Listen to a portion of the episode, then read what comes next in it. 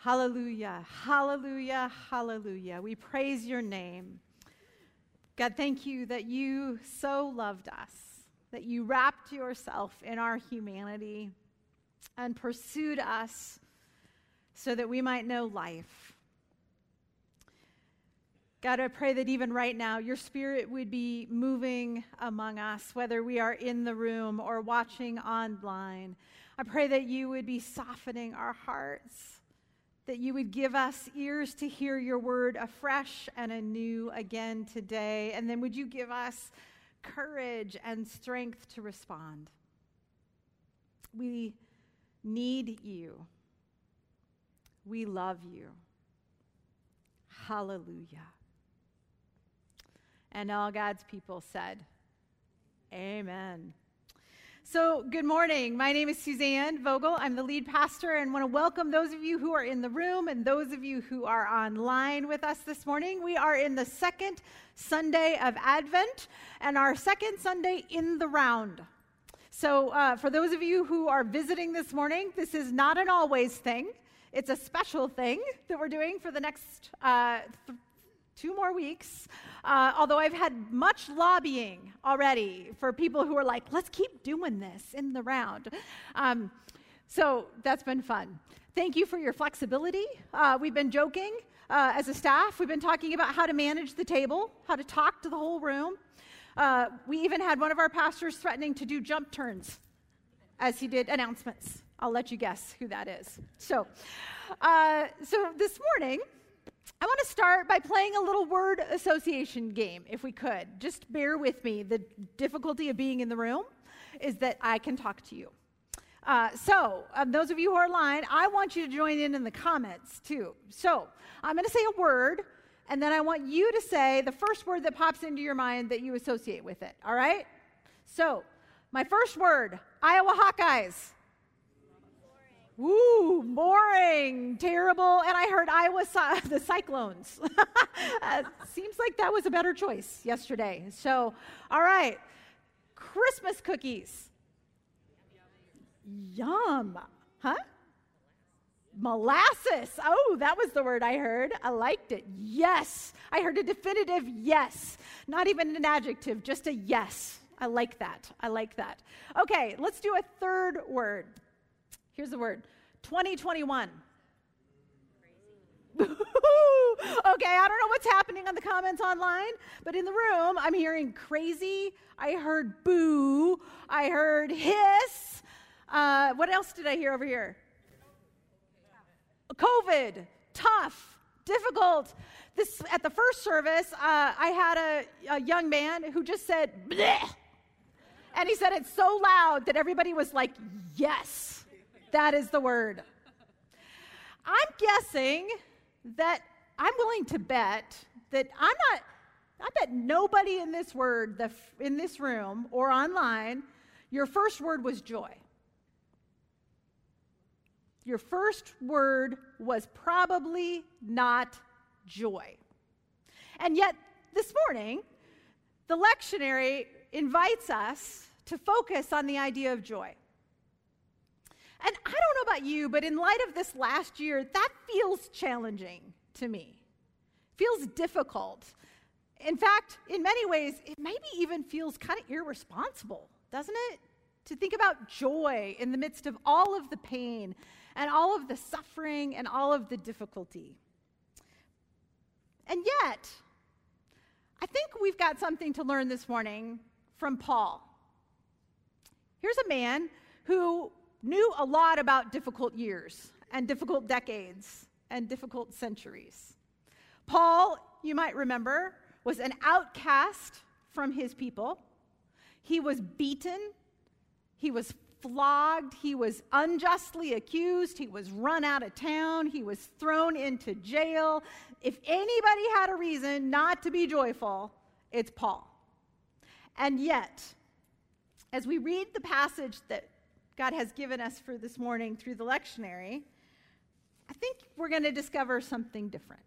So, if you have a Bible, feel free to open it with me to Philippians 1 3 through 11. If you don't have your Bible, it's okay. You can listen along or you can pull up your phone. Um, it'll even be on some of the screens if you're here in the room. Hear the word of the Lord.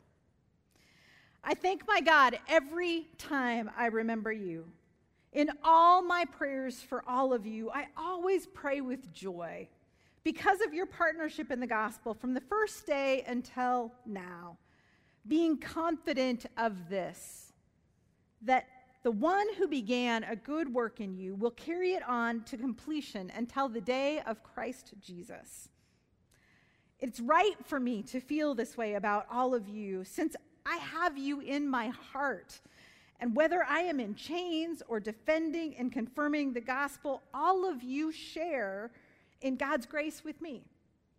God can testify how I long for you with the affection of Christ Jesus.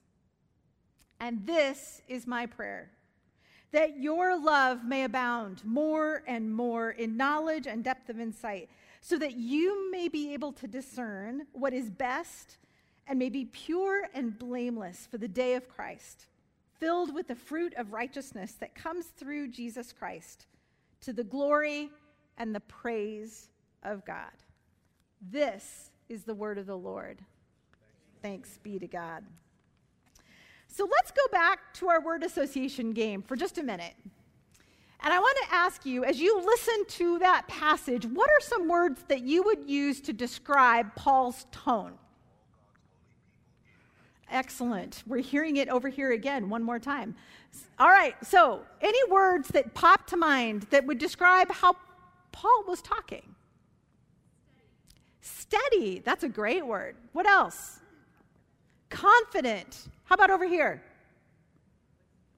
Wisdom. He sounds wise. Oh, excellent.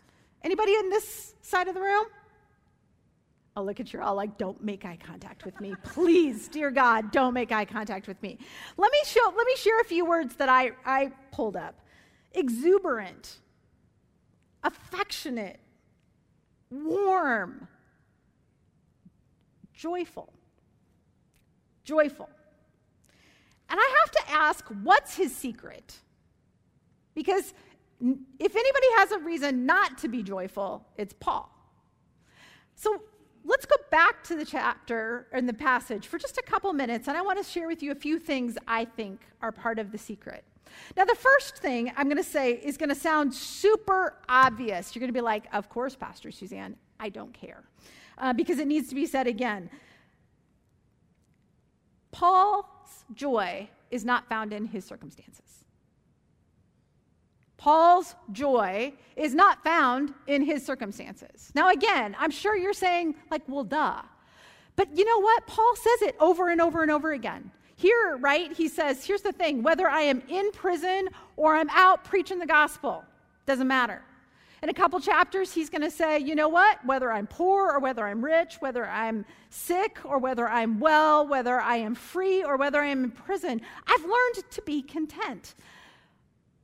Joy does not come from our circumstances. And I'm going to say that again because here's the thing our culture tells us otherwise all the time. All the time. Our culture tells us that if you buy the right product or you drive the right car, you'll experience joy. Our culture tells us that if you get the right degree or you move to the right neighborhood, you will experience joy. Did you notice a common thread in all of those things? You have to acquire a commodity. Our economy is driven by the fact that you need to be discontented.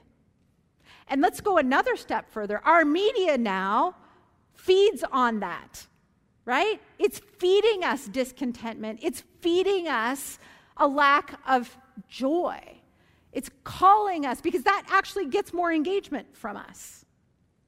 So let's be clear right here, right now, because it's so seductive to imagine that if this were just different or that were just different, then, then I would experience joy. Paul says, no, that's not the source of joy. So then we have to ask, what is the source of joy? What is the source of joy? And let me just say that I think this is a complicated question, and there are a lot of answers to it. There's not just one, this is one of those things that has a lot of nuance. But I want to focus on one thing today that I think is very clear from this passage. Paul takes his eyes off his circumstances and focuses on people he loves and is grateful for. Paul, instead of looking for what is going wrong, looks for ways that God is caring for him through other people around him. You hear it all through this passage I just read. Paul says, I thank God every time I remember you. I pray with joy because of your partnership. I have you in my heart. I long for you with the affection of Jesus. Paul's eyes are not on his jail cell, his eyes are on the people around him. And somehow that brings joy. Let me give you an example of how I saw that this week. We have a Tuesday morning staff meeting. It's early-ish. I mean, I know some of you get to work at like 5:30 in the morning, so it's not that early. Don't get me wrong, but it's early enough that we are all nursing coffee. And, you know, it was one of these mornings where the list of things that we have to do and talk about is long, and the list of things that are coming at us is big. And there was a little grumpiness, let's be honest. There was a little grumpiness in the meeting. And then, but we started with the question who are you grateful for today? And Pastor Beth started because Pastor Beth always starts. I love this about Pastor Beth. It's so beautiful. Pastor Beth jumps in right away and she says, I am grateful for Lisa Sampson. Lisa Sampson, you probably don't know this, comes almost every Sunday morning early and she turns on the check in and, and no, nobody notices, but she does it. And then she raised her hand last week and said, My small group will make dinner for the gingerbread bash. That's a big thing.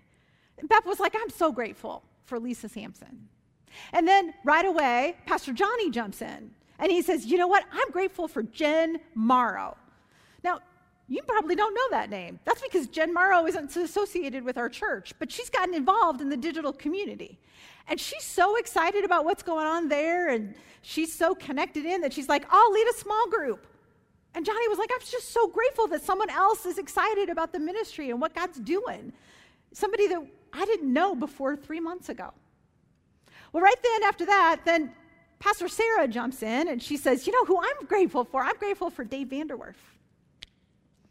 Because, see, Dave Vanderwerf is leading a, a, Sunday school group that's been this hybrid thing for people online and people in person. Plus, Dave Vander, Vanderwerf is like the most can do, I'll get her done kind of guy you ever want to meet.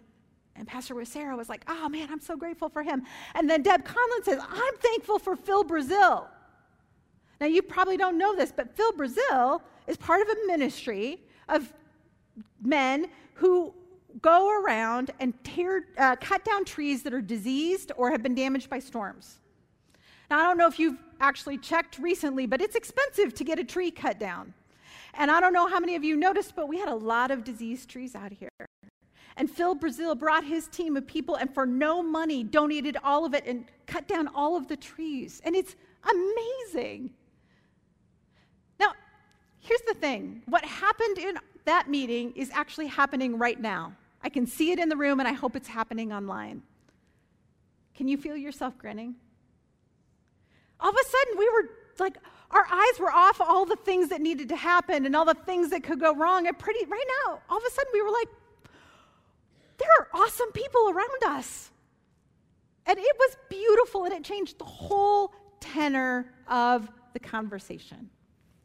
In the same way that I think Paul changes the tenor of his own life and the life of the Philippians when he writes this letter. See, I think Paul understands something that the actually the people in ancient times understood way more than we do. See, I think he understood the power of blessing and cursing. In the scripture, Paul talks and God talks about the power of our words and that we are called to bless and not to curse. Now, let me define for a second what blessing is. Blessing is to bestow goodness on another person, to speak good words over them. On, in contrast, cursing is words of evil, judgment, and injury. To speak words of evil, judgment, or injury against another person. Let me just ask you what do you think is the language of our culture right now? Blessing or curse? It's curses. We speak judgment and injury over each other all the time. And that, my friends, is tragic because words have consequences. Words are sacred. In Genesis 1, God speaks the world into being. That tells us that words are an agent of agency, have agency, and they bring life and they bring the sacred. And we are a culture that curses and doesn't bless. And that is particularly tragic for those of us who call ourselves the people of God. Do you know why? Two reasons. The first reason, I'll start with the one that's probably most obvious, that we're not supposed to. We are not supposed to speak curses over people. Only God gets to speak judgment over people. And instead, we are called. Now, that doesn't mean we aren't called to ever discern right from wrong, but when you talk about speaking judgment over people, the Bible's really clear that we're called to bless and not curse. In fact, God, uh, Paul says, when we're cursed, we're called to bless. When we're persecuted, we're called to speak life, which makes it really hard to be a Christian. Can I get an amen in the house? Right? Because we're called to do something counter. So, the, the first reason it's really tragic when we're speaking curses is because it's not what God calls us to. But the second reason that I really want to focus on as we finish together today is that when we speak curses, we rob ourselves and others of joy. Let me say that again. When we don't bless, we rob ourselves and others of joy. Did you notice that when Paul was talking? He said, I long for you with the affection of my heart. Did he say that? No. He said, I long for you with the affection of Jesus. So, in other words, Paul says to them, I like you a lot, but that's only a drop in the bucket to how much Jesus likes you. See, when we bless each other, we actually get to enter into how God feels about other people. Think about that. When I get to speak blessing, I get to actually see the way see another person the way God sees them. It was interesting. I was in a Bible study this week. We were talking about this passage. And one person, we were talking about this kind of outrageous affection of Jesus. Do, we were talking about, do I believe that? Do I believe that Jesus likes me? And a brave soul in my group basically said, I have a lot of trouble believing that Jesus likes me. And I think that's true for a lot of us. I think it's difficult for us to imagine that God looks at us with affection. I think it's easy for us to imagine He's disappointed with us. Easy for us to imagine that maybe even He's angry with us, that He's distant from us, that even perhaps He loves us, but He doesn't particularly like us. I think that's why it was so important that Jesus came. Because we couldn't imagine a God who delighted in us. And so it says, God sent himself to show us how deeply we are loved. But I still think it's hard for us to imagine it. And that's where something beautiful happened in my Bible study. Just as the first person said, I have a hard time imagining that God delights in me. Another person piped up and said, Huh, that's funny. because I have no trouble believing God likes you. I can see all kinds of reasons that God created you and likes you. I have trouble seeing it for me, but I can see it about you. And isn't that true? God gives us clearer eyes for the image of God in each other than sometimes He does for ourselves. And so, what we get to do when we express gratitude, when we speak blessing, when we actually are intentional, we get to participate in the sacredness of God. And it brings joy. It brings joy, both to us and to the people we speak it over. And let's be honest, friends, there's something powerful about words and about written words. Do you know that Paul could have basically sent a message, but he wrote it down? Any of you have ever gotten an unexpected thank you note that you still keep by your mirror or your desk? Words are powerful. So, right now, we're going to do something. By the way, if you haven't noticed yet, we're doing some things during Advent. I want you to reach into the uh, back of the chair in front of you, or if you are in the room. If you are online, stay with me. I'm going to talk to you in a minute specifically. But those of you who are in the room, grab the white thing in the chair in front of you. And what is it? For those of you who are online, they are reaching and they are finding a thank you note. By the way, that already has a stamp on it. That's how seriously we're taking this. I want you right now to think of one person you're grateful for. One person who has blessed you. One person who you hold in your heart. And for those of you who are in the room, I want you to start writing a thank you note right now. I want you to start writing a note. Now, for those of you who are online, I want to talk to you for a minute. We don't want you to feel left out. In fact, we have plenty of note cards. And so if you're in the community, I want you to come by the church anytime next week. Uh, we have people here from 8.30 to 3.30 or 4. You can come and get as many thank you notes as you want. Or I would even encourage you start just pull out your email right now and start writing an email. That would even work. Or you could grab a note card of your own. But we really want you to participate in this as well because I don't want you to miss the joy that we're going to experience. Now, I can tell you, I'm watching. Some of you are like, I can't think this fast. That's okay. Take your note card home.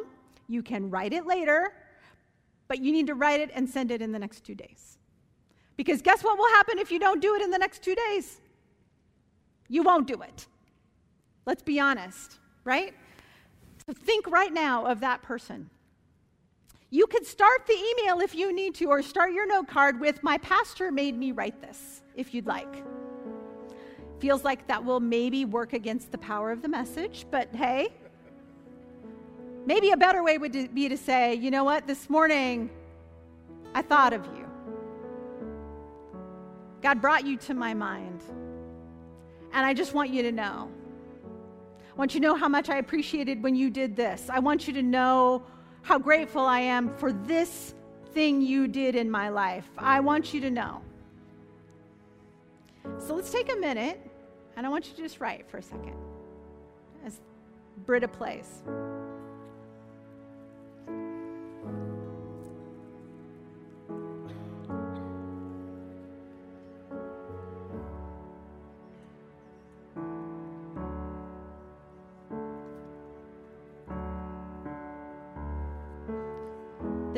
In the back of the chairs, too.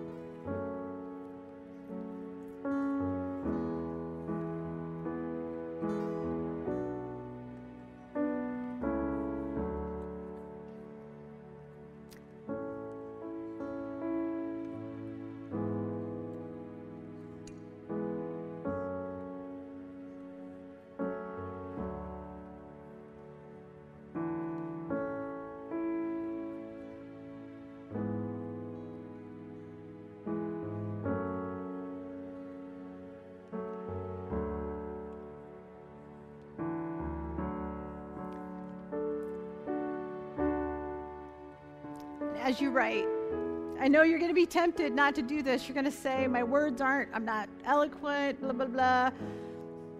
I don't care. Don't be robbed of the joy.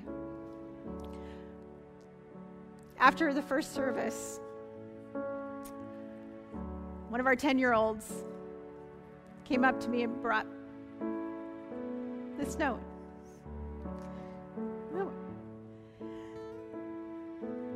Dear Suzanne, my pastor made me send this.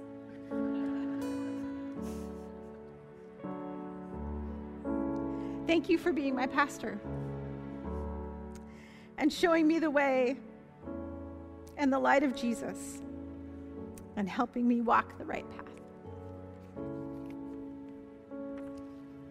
That's one note to one person.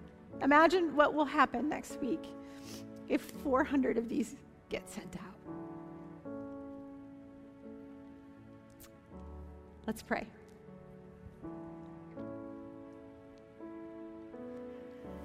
God, thank you that in the midst of even the darkest places, you bring help.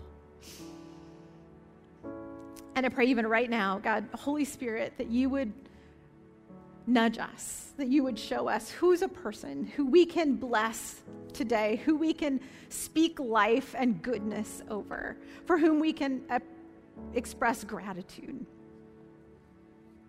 And then, God, would you help us do it? Just do it. that we might participate in your glory and in your joy. And all God's people said, Amen.